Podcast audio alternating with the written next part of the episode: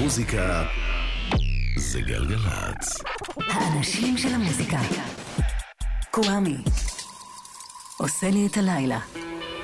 תולדות האינדי על פי קוואמי. אהלן, היי, שלום, סלאם, פיס, מה שלומכם, מה שלומכן?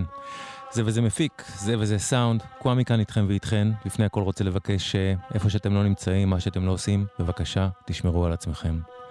סיוון ברהום, סאונד, תומר אנג'ל מפיק, ברוכות הבאות, ברוכים הבאים לסדרת תולדות האינדי, כאן בגלגלצ, מדי שני בין תשע לעשר בערב.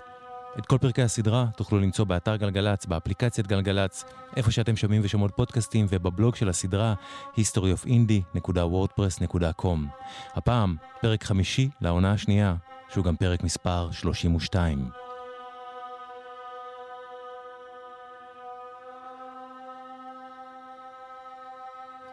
מתחילת העונה אנחנו ב-1981, שנה רבת אירועים משמעותיים, שנה של מחאות גדולות. אנחנו נדבר היום על מוזיקה שגם אם היא לא הייתה בהכרח מחאתית במילים שלה, עצם הקיום וההגדרה העצמאית והאינדיבידואליסטית שלה היו מחאה. ב-81 יצא אלבומה השני של להקת טוקסידומון, Desire, אלבום שראה אור בארצות הברית ברלף, חברת התקליטים העצמאית של עמיתיהם האמריקאים הרזידנטס, ושבאירופה יצא ב Pre, חטיבה של הלייבל Charisma, בו היה חתום גם פיטר גבריאל. Desire בעיניי הוא אחד האלבומים היותר מיוחדים ומרתקים של 81. אלבום שתמיד הותיר אחריו שובל גדול של מסתורין. וכשעבדתי על הסדרה נדהמתי לגלות שבאינטרנט כמעט ואין חומרים עליו שאינם מעבר לאינפורמציה מאוד בסיסית. מכיוון שהספר הביוגרפי על Tuxedomoon נמצא לצערי כרגע מחוץ להישג ידיי, החלטתי לעשות מעשה ופניתי לאחד מסולני ומקימי טוקסידומון, ושאלתי אותו אם הוא יהיה מוכן להתראיין לסדרה ולספר על האלבום. לשמחתי הרבה, הוא הסכים. הצעתי לו כמה אופציות לאיך לעשות את זה, והוא העדיף את האפשרות בה נעשה זאת במיילים כתובים, כשאת דבריו באנגלית אני אתרגם פה בשידור לעברית. אז גבירותיי ורבותיי, מה שתשמעו בדקות הקרובות הוא הרעיון שנתן במיוחד לסדרת תולדות האינדי, איש להקת טוקסידומון, סטיבן בראון, מתורגם בקולי לעברית. Tuxedomoon התחילה בסן פרנסיסקו השמשית, אבל חבריה היגרו מרצון לאירופה הקרה. סיפר בריאיון לתולדות האינדי סטיבן בראון. בזמן שעוד היינו בסן פרנסיסקו, שמענו שג'ון פוקס מ Ultravox, להקה שהערצנו, אמר ש Tuxedomoon הייתה אחת הלהקות החדשות היחידות שהוא אהב. כשהוחלט שנקליט את Desire בלונדון, יצרנו איתו קשר ושאלנו אם הוא יהיה מוכן לחבר אותנו עם אולפן ומפיק בלונדון, וכך התחברנו לגארת ג'ונס כטכנאי סאונד. רוב המוזיקה לדיזייר נכתבה בסן פרנסיסקו. באנו לבריטניה עם רוב השירים כתובים ברמה זו או אחרת, וברגע שהגענו לאולפן רב החוצים, יכלנו באופן טבעי לפתח ולחקור הלאה רעיונות מקוריים. Half Mute, האלבום הראשון והקודם, הוקלט על שמונה ערוצים, ועכשיו עם 24 ערוצים לשירותנו ועם גארת ג'ונס על ההגאים, התכוונו לנצל את הכל. חיינו מעל האולפן בבית חווה, שהיה פעם עורבה.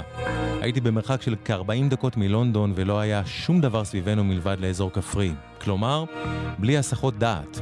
אז הלכה למעשה, עבדנו על האלבום בכל יום ובכל לילה, כך מספר במיוחד לסדרת תולדות האינדי, סטיבן בראון. אבל החיים בבית החווה נמשכו רק זמן קצר, מספר סטיבן. כשהקלטנו את דיזייר היינו למעשה די הומלסים. יותר מדי מעורבים ביצירת האלבום מכדי לחשוב על מה עשוי להגיע בשלב הבא. למעשה בהתחלה הנחנו שנתמקם בלונדון כשהיינו חתומים בשלב זה בלייבל חשוב שם, פרה, וכשחיזרו אחרינו באיזשהו אופן. הרעיון הזה לא נמשך זמן רב. אחרי כמה ימים שבילינו באיילינגטון, היינו בהלם לגלות שאנחנו צריכים לשים מטבעות במכונה כדי שיהיה חימום בחדר בו ישנו. באופן כללי, בריטניה של מרגרט תאצ'ר לא הייתה כלפינו מכניסת אורחים במיוחד. זה, וגישת הכלב אוכל כלב הדי מבחילה של עולם המוזיקה הניתן לשימוש חד פעמי, בו היה נדמה שאופנות מתחלפות מדי שבוע. בסוף, הודות לחברתו ההולנדית של פיטר פרינסיפל, ססקיה, עברנו לרוטרדם. ל Tuxedomoon היו בשלב ההוא שלושה סולנים מתחלפים, סטיבן בראון ובליין אל רנינג'ר שהקימו את הלהקה, ואיתם קלף ג'וקר מרהיב בשם ווינסטון טונג, שנולד להורים סינים שנמלטו לסן פרנסיסקו מהמהפכה הקומוניסטית בסין. כל אחד מחברי Tuxedomoon עסק באומנויות ניסיוניות או לא מיינסטרימיות. טונג היה אומן מיצג ומפעיל בובות שעבד בסן פרנסיסקו בסוף ה-70's, ושם הוא הכיר את בראון ורנינג'ר שעסקו שניהם בתיאטרון ובמוזיקה אוונגרדית ואלקטרונית. ב-77 טונג הצטרף ל Tuxedomoon שהשניים הקימו. סיפר לנו סטיבן בראון, אף אחד מאיתנו לא הרגיש במיוחד בבית, ולכן קפצנו על ההזדמנות לעזוב את סן פרנסיסקו ואת ארצות הברית, רק כדי להפוך לזרים שוב, בארץ זרה אחרת. ההרכב הכלי של Tuxedomoon היה לחלוטין לא אופייני לדבר. בהקלטות של Desire לא היה מתופף. טונג שר, בליין אל רנינג'ר שר, ניגן בכלי מיתר, גיטרה וקלידים, סטיבן בראון שר, ניגן בקלידים ובכלי נשיפה, פיטר פרינסיפל ניגן בבאס, בגיטרה ובכלי הקשה, והיה גם ברוס גדולדיג, שהיה אחראי על סרטי הקלטה ועל דברים שהיה אפשר לראות בהופעות של Tuxedomoon, כמו הקרנת סרטים ומיצגים ויזואליים שנתנו להכל תחושת סכנה מסתורית, והרגשה ש Tuxedomoon פחות מבקשת להציב עובדות בשטח, ויותר מעוניינת לאפשר למי שמקשיבים לה לשאול שאלות. סיפר לנו סטיבן בראון, תמיד עם Tuxedomoon היו השפעות רבות, חברתיות, תרבותיות ופוליטיות. המילים לשיר Jinx מתייחסות להירצחם של הרווי מילק, מפקח העיר סן פרנסיסקו שהיה גיי, ושל ראש העיר הליברל של סן פרנסיסקו, ג'ורג' מוסקוני. סולן בשיר הזה, ווינסטון טונג. Tuxedomoon, מתוך Desire, Jinx.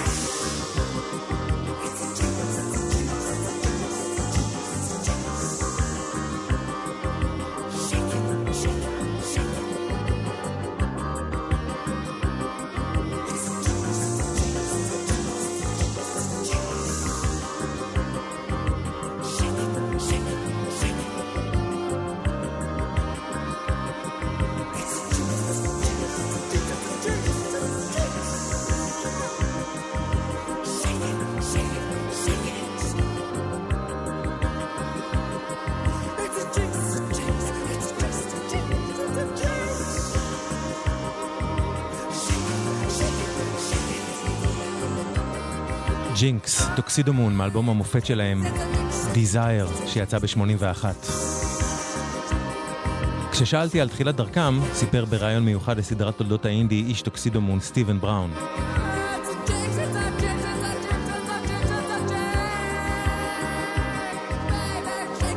האמת היא שיחד עם סצנת הפאנק של התקופה, חלקנו אימה ניכרת מהפופ רוק של ה-70's, ושמחנו להפיק מוזיקה שהייתה רחוקה מזה סגנונית ככל האפשר. בחדר החזרות ששכרנו בסן פרנסיסקו, היה לוח מודעות עם מודעות בסגנון להקה מחפשת זמר ששר כמו זה או אחר, או להקה מחפשת מתופף שיכול לנגן כמו זה וזה וכולי.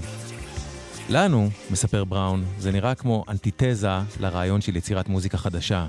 היה לנו חוק בטוקסידומון שבסשני האלתורים וההלחנה שלנו, כל דבר שנשמע כמו מישהו אחר, מיד נפסל. שאלתי אותו גם על שירים שאשמיע, והוא אמר, המילים לשיר Incubus מתייחסות לחלום שהיה לבליין, ומוזיקלית הוא נעשה בהשראת הימים של ג'ון פוקס בלהקת Ultravox. כך כאמור סיפר לנו סטיבן בראון, מ Tuxedomoon. סולן בשיר הזה, בליין אל ריינינג'ר. אינקובוס, בלו סוט. טוקסידומון, מתוך דיזייר, סדרת תולדות האינדי, 1981.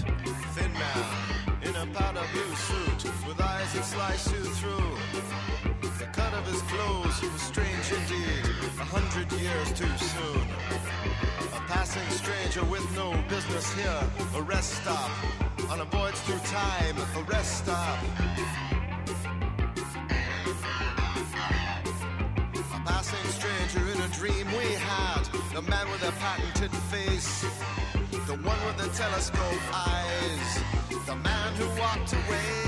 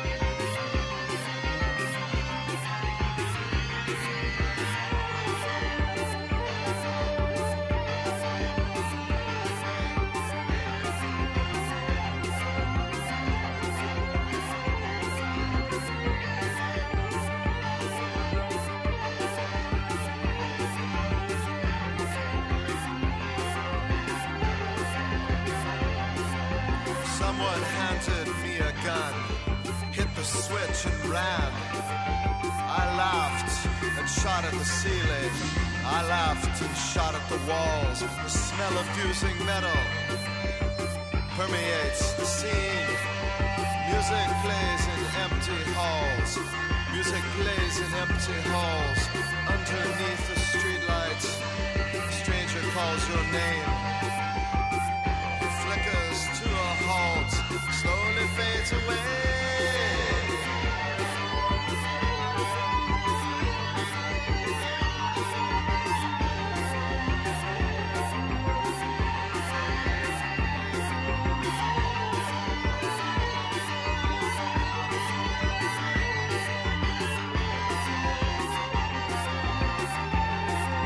Incubus, Blue Suit, Tuxedomoon, מאלבומם Desire.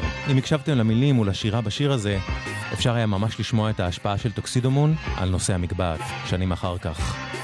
אז מה יש לנו באלבום הזה Desire שעושה אותו כל כך מיוחד?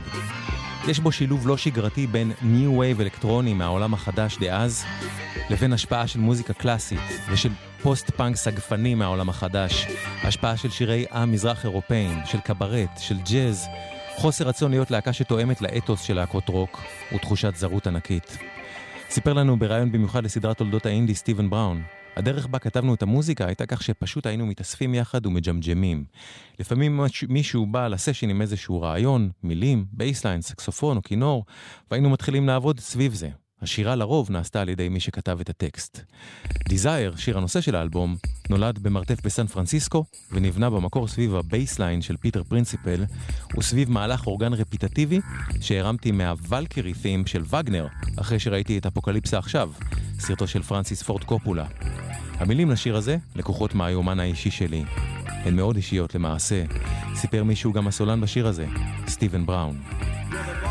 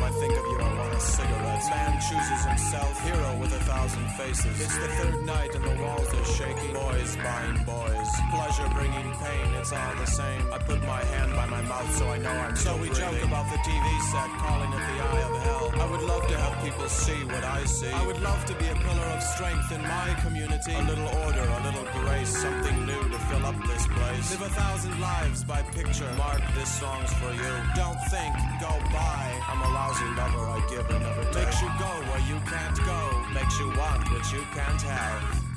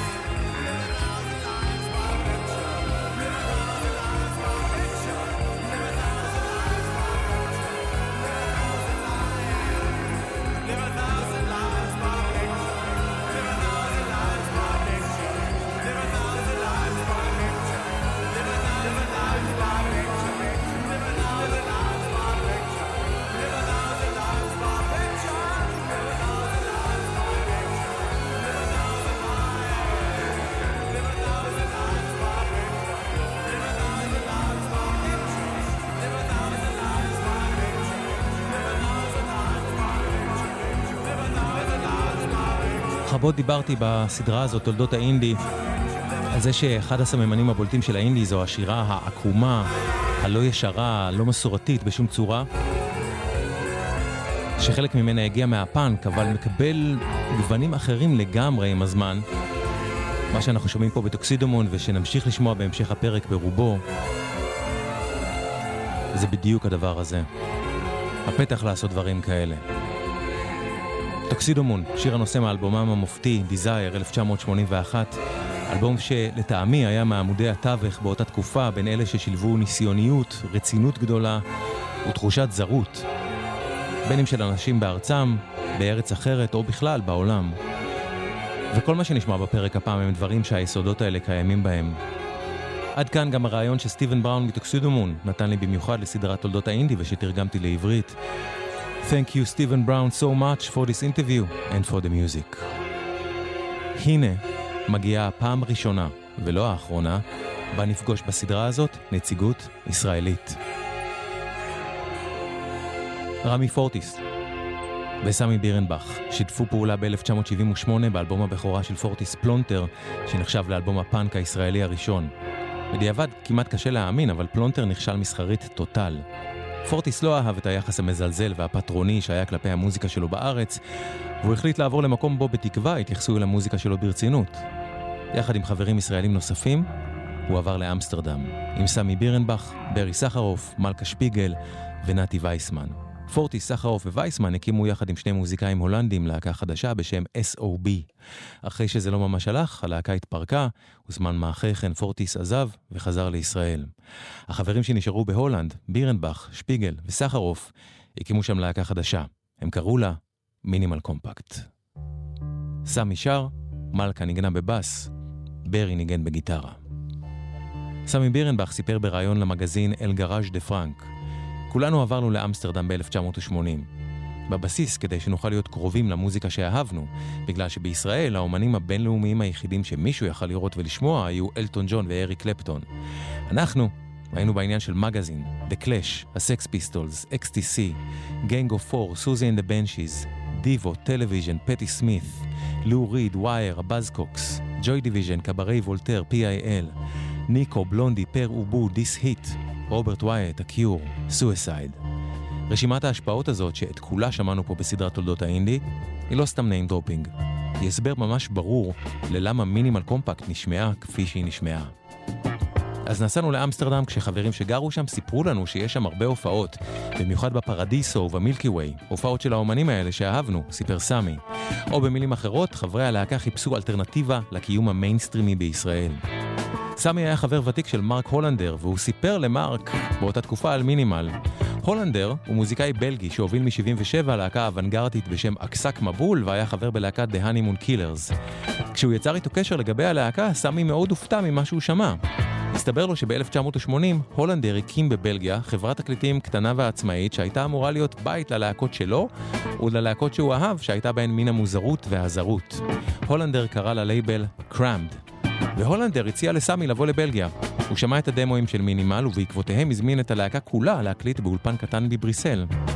הולנדר הפיק יחד עם דירק פולק מלהקת מקאנו שגם הוא התלהב מהם, והתוצאה יצאה ב-81 והייתה מיני אלבום הבכורה של מינימל קומפקט.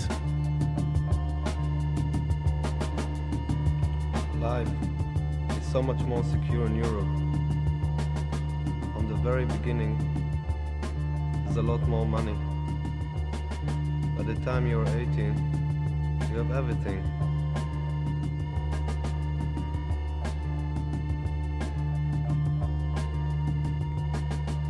I never wanted to write anything negative. What are you doing right? Everyone else says business is bad. Friendship has always been more important. That's what produces the music.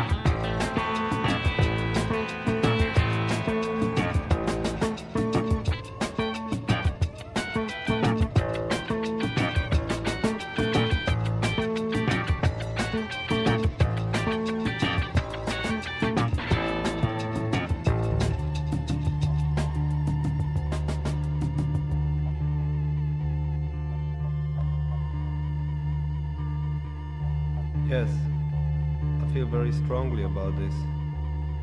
Can you see it more clearly now? No. I'm even more confused now.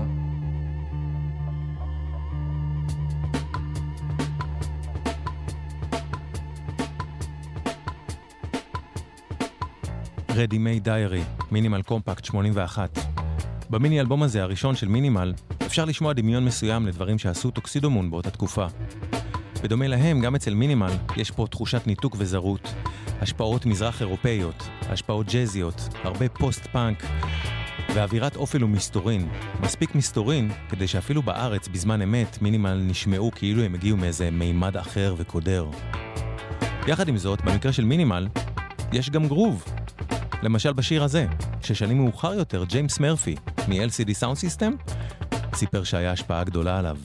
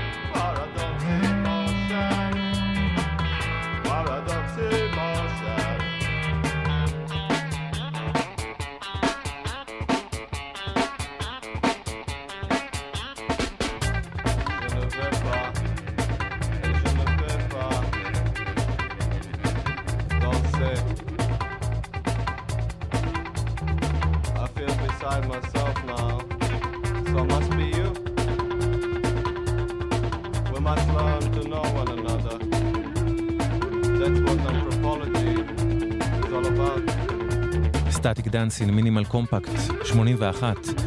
מינימל הביאו איתם לאירופה את המתח הקיומי שיש בישראל, תחושת ניכור מהמציאות המלחמתית המתסכלת פה, ואת שילוב הסגנונות שלהם, שהיה לו כאמור דמיון רב לזה של טוקסידומון.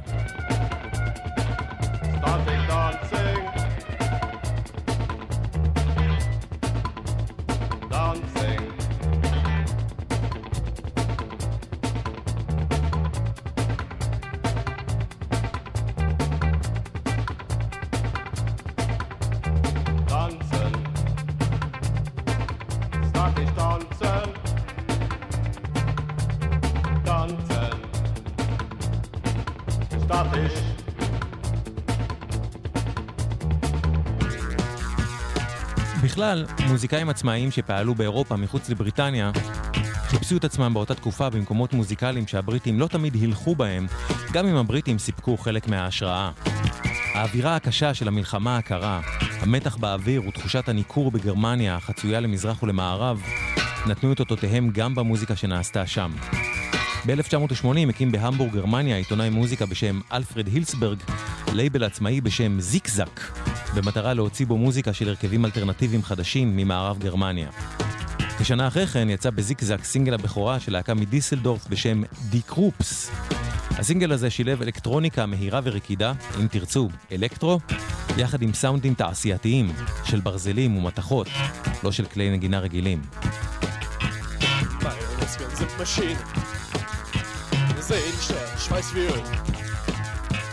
Schmutzig, wahre Arbeit. Schmerz und dann war er los.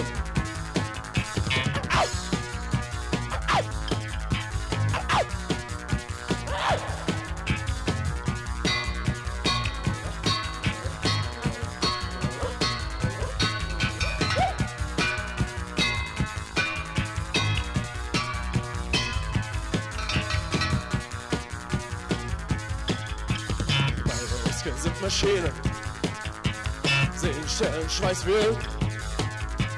Schmutzige, war Arbeit. Schwarz und Tal, wahrer Lohn.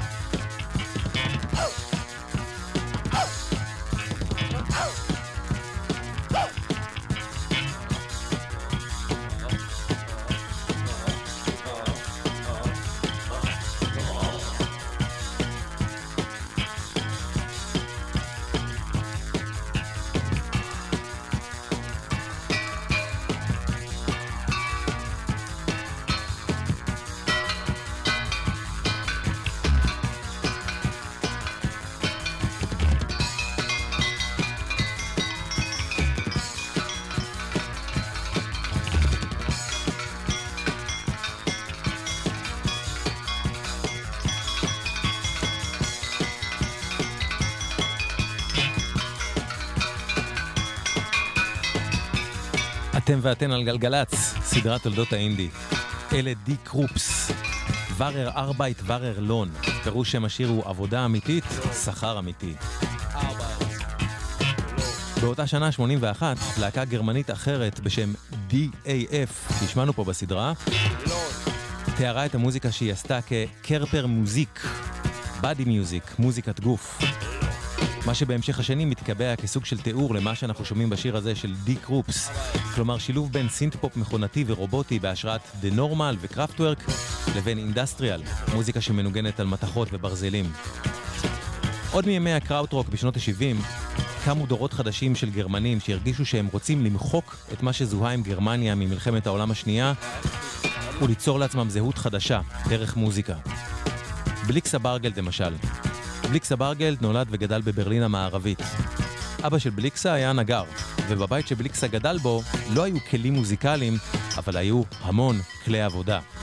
בליקסה רצה לעשות מוזיקה, ואחת הסיבות לכך שהמוזיקה שלו נשמעה כפי שהיא נשמעה, הייתה מחסור בכסף, הוא היה מרושש. אז הוא בנה כלים ממה שהיה לו בבית, והשתמש בסאונדים שהוא יכל לייצר ושהיו זמינים לו מכלי העבודה של אבא שלו. ב-1981, בלייבל הגרמני זיקזק, בו יצא הסינגל הזה של די קרופס, יצא גם אלבום הבכורה של הלהקה שבליקסה ברגלד הקים. להקה מהפכנית של ממש בשם Einstürzende Neubauten, ובעברית, בניינים חדשים מתמוטטים.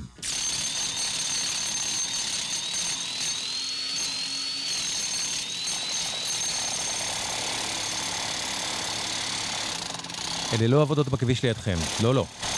באלבום הזה, Kollaps, היו קצת גיטרות והיו אמצעים אלקטרונים, אבל הוא הורכב ברובו מקולו האנושי של בליקסה ברגלד, ומכלים שהעולם לא רגיל לדמיין ככלי נגינה, כמו פטישים, מקדחות, צינורות ושלל ברזלים ומתכות.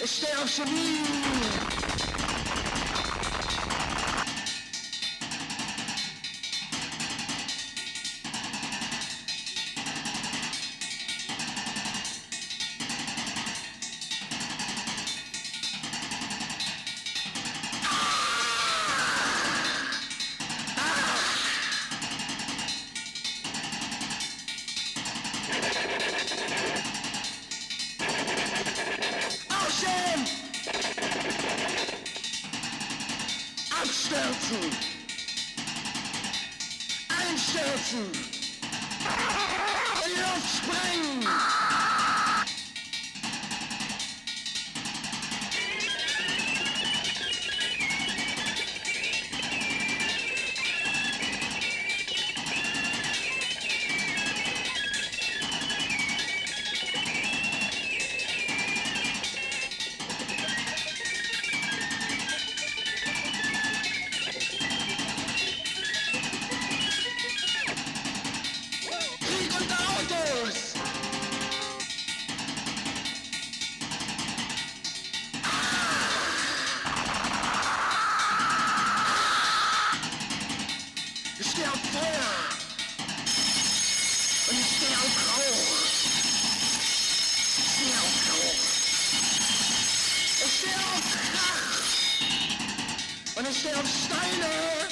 אתם ואתן על גלגלצ, סדרת תולדות האינדי.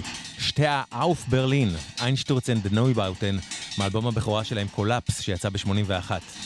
הביטוי industrial הפך למדובר בזכות חברת התקליטים של Throbbing Gristle הבריטים, שנקראה כך, אבל Einstürzende Neubauten לקחו את רעיון ה industrial ההוא ומימשו את החזון שלו עד הסוף. אצלם הכלים התעשייתיים כבר לא היו אלמנטים ששזורים בתוך המוזיקה, אלא המוזיקה עצמה. ואם הפאנק של שנות ה-70 היה סוג של הצהרה שאומרת שלא צריך לדעת לנגן על כלים כדי לעשות מוזיקה, אז איינשטורצן אמרו שבעצם כדי לעשות מוזיקה לא צריך בכלל לנגן על כלי נגינה, לא על אלה שמוכרים ככלי נגינה. המוזיקה התעשייתית של איינשטורצן הייתה תובענית מאוד גם לעשייה, ובזמן הביצוע שלה על במה, חברי הלהקה נטו להיפצע מהכלים כשהם היו משתמשים בהם. בכלל, בליקס ראה באותו זמן יצירת מוזיקה כמשהו שהוא צריך להקריב את עצמו בשבילו. כמו שהוא אמר, לסחוט את הגוף שלי כמו לימון. כל זה נשמע קיצוני, ממלא אימה אפילו, אבל אי אפשר לומר שלא היה להם גם הומור. למשל, באלבום הבכורה הזה שלהם Kollaps, Einstürzende גם עשו גרסה תעשייתית Moi non plus של סרג' גינסברג וג'יין בירקין, גרסה בהחלט לא שגרתית.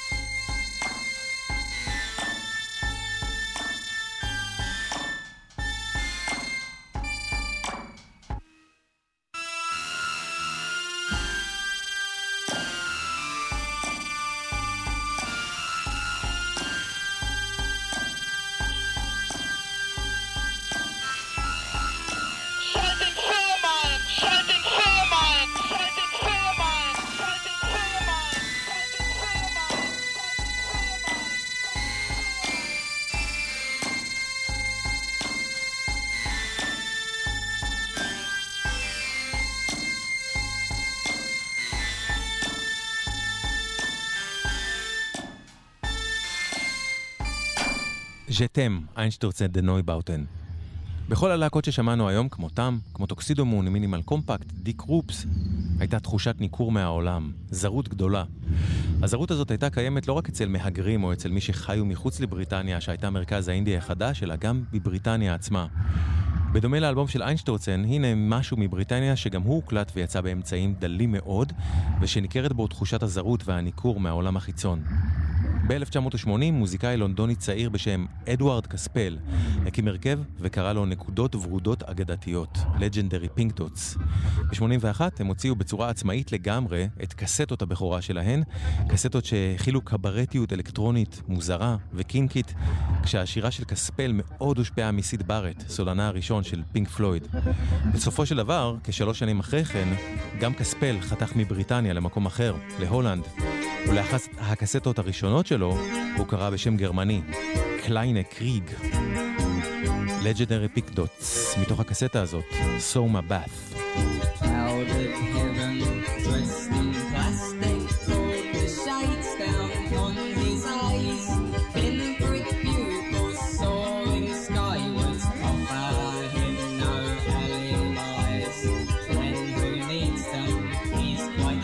Out of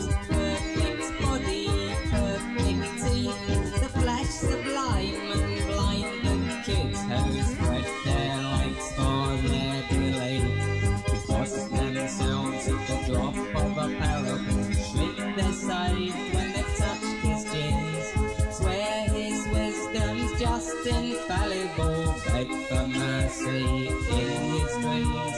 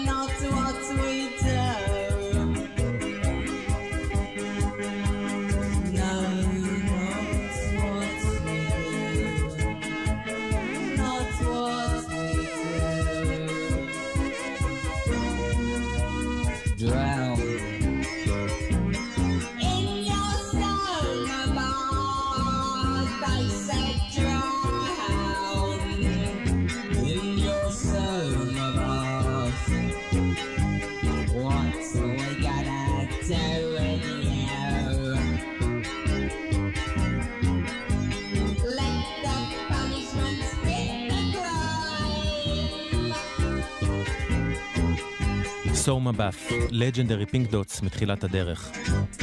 עד סוף 1980, פיטר קנט, שהיה שותף בה, עזב את חברת התקליטים הבריטית העצמאית 4AD, ואיבו הפך במשך כל השנה הבאה למנהל ולעובד היחיד של החברה. 4AD, שסיפרנו בהרחבה על הקמתה ב-1980, הוציאה ב-81 אלבום שחיזק את הקו שהיא ניסתה ליצור, כלומר, שאיבו ניסה ליצור. קו של מוזיקה אווירתית, מעורפלת, שכאילו מגיעה ממימד שמעבר. מדובר באלבום שמביא איתו, שהביא איתו, עולם לא כל כך נהיר של בחור בריטי שהיה בסך הכל בן 20, אבל שכבר נשמע כמו נשמה מבוגרת, שהרגיש מנוכר לסביבה שלו, ושחיפש את הדרך לבטא זאת. בחור בשם מאט ג'ונסון. ג'ונסון סיפר שלא היה לו מושג על חוגי כתיבת שירים, מה שמסביר את החופש המוחלט שאפשר למצוא באלבום הזה, שיש בו כמה קטעים שנשמעים מופשטים לחלוטין. ג'ונסון ניגן על כל הכלים, ובדומה לטוקסידומון השתמש גם הוא בסלילי הקלטה ובאלקטרוניקות ניסיוניות. המועקה שיושבת על התקליט הזה שלו נבעה מהמהומות בקיץ 81 בבריטניה, שהיו במחאה על המדיניות הכלכלית והגזענית של ראש הממשלה דאז, מרגרט תאצ'ר. והאלבום שנקרא Burning Blue Soul היה הדבר האחרון שג'ונסון הוציא לפני שהוא התחיל לקרוא לעצמו The The.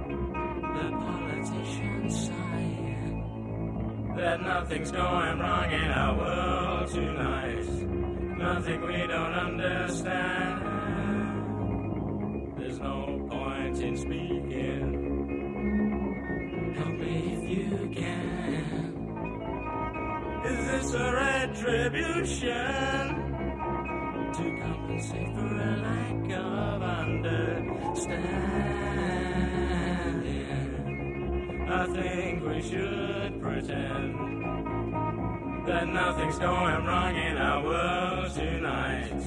Nothing we don't understand. And I'm doing the best that I can.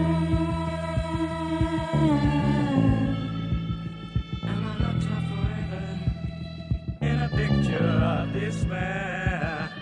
I put my spirit onto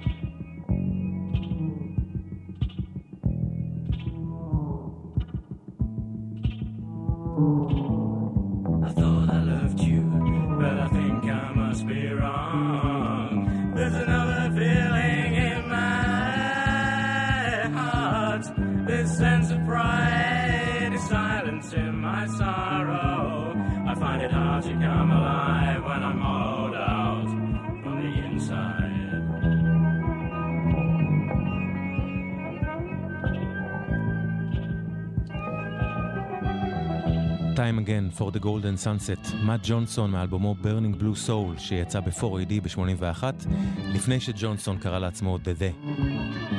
עוד ב-81 יצא אלבומה החמישי של אחת המשפיעות הגדולות ביותר על כל הדור האלטרנטיבי החדש של תחילת האייטיז ובמיוחד על הזרם הגותי. במקור היא הגיעה מגרמניה וקראו לה ניקו. זה למעשה היה האלבום הראשון שניקו הוציאה מזה שבע שנים, מאז 74, כשבזמן הזה ניקו עברה ללונדון ושם היא עבדה על האלבום שנקרא Drama of Exile. וזו אכן הייתה דרמה קשוחה שכללה שלל תככים ובעיות עם חברת התקליטים שהוציאה אותו, ושבעקבותיה ניקו הקליטה את האלבום הזה שוב. אחרי עוגמת הנפש הזאת, היא חתכה למנצ'סטר ולקחה כמנהלת אלן וייז שעבד עם לייבל האינדי פקטורי. בהמשך השנה, ניקו הוציאה בלייבל קטנטן בשם One Over Two Records, סינגל יחד עם The Invisible Girls, להקתו של מרטין האנט, מפיק הבית של פקטורי. אחד משני השירים שבסינגל הזה היה קאבר לשיר שניקו עשתה במקור באלבום הבכורה של הוולווט אנדרגראונד ב-67. ניקו תמיד הייתה בצד, על אף ההשפעה הגדולה שלה, אבל ב-81 היא פתאום, לרגע קטן, נשמעה כמו חלק מהתרחשות אמיתית.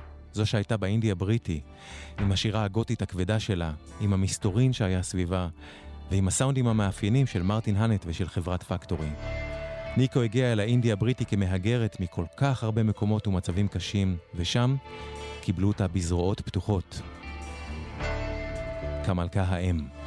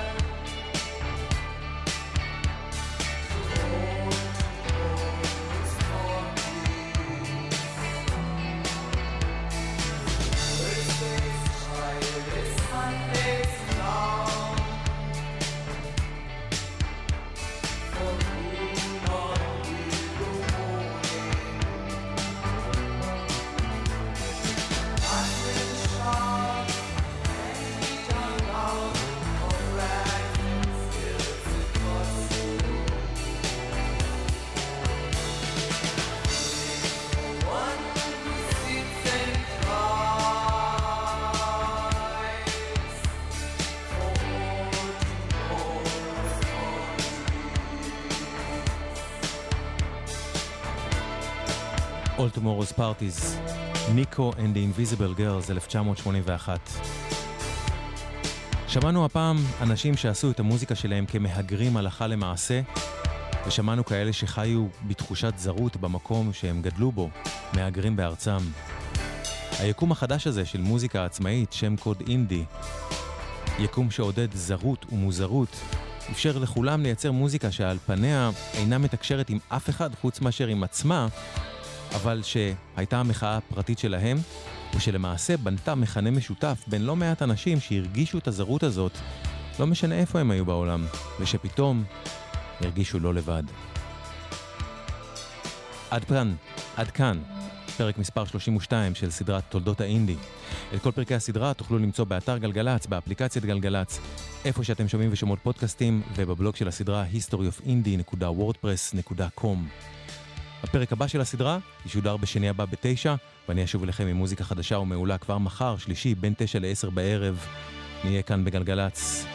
תודה רבה רבה לסיון ברהום על הסאונד, לאוהד מנדלאווי על הסאונד, לתומר אנג'לה על ההפקה.